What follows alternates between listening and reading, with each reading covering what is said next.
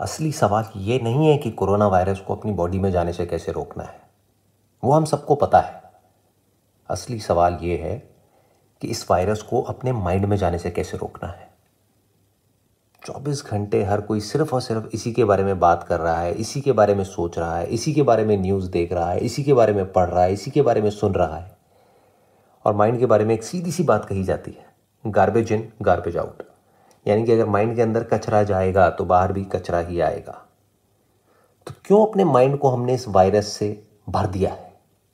As far as body is concern हमारे पास में कोई चॉइस नहीं है, क्योंकि अभी इसकी कोई वैक्सीन नहीं बनी है। लेकिन माइंड के केस में हमारे पास में चॉइस है। तो क्यों ना माइंड के अंदर कुछ ऐसी इंफॉर्मेशन डाली जाए, जो आपके माइंड को एक नई डायरेक्शन दे। कुछ बुक्स पढ़ी जा सकती हैं, कुछ वीडियोस देखी जा सकती हैं, बहुत कुछ किया जा सकता है। अब चॉइस पूरी तरह से आपके हाथ में है कि अब आप आने वाले 21 दिन तक क्या करोगे?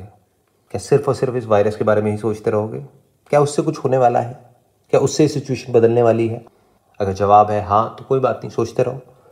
अगर जवाब है ना तो कुछ ऐसा सोचते हैं जिससे कि हमारी लाइफ को एक बेटर डायरेक्शन मिले। जिससे एक्चुअल में हमारी लाइफ में कोई मीनिंगफुल चेंज आए। यानी कि इंटरनेट पे, आपके मोबाइल फ़ोन में ऐसी बहुत सारी इंफॉर्मेशन है जो कि क्रिएटिव है प्रोडक्टिव है कंस्ट्रक्टिव है, जो एक्चुअल में आपकी लाइफ को एक नई डायरेक्शन दे सकती है। तो अब चॉइस आपके हाथ में है कि आप क्या करोगे।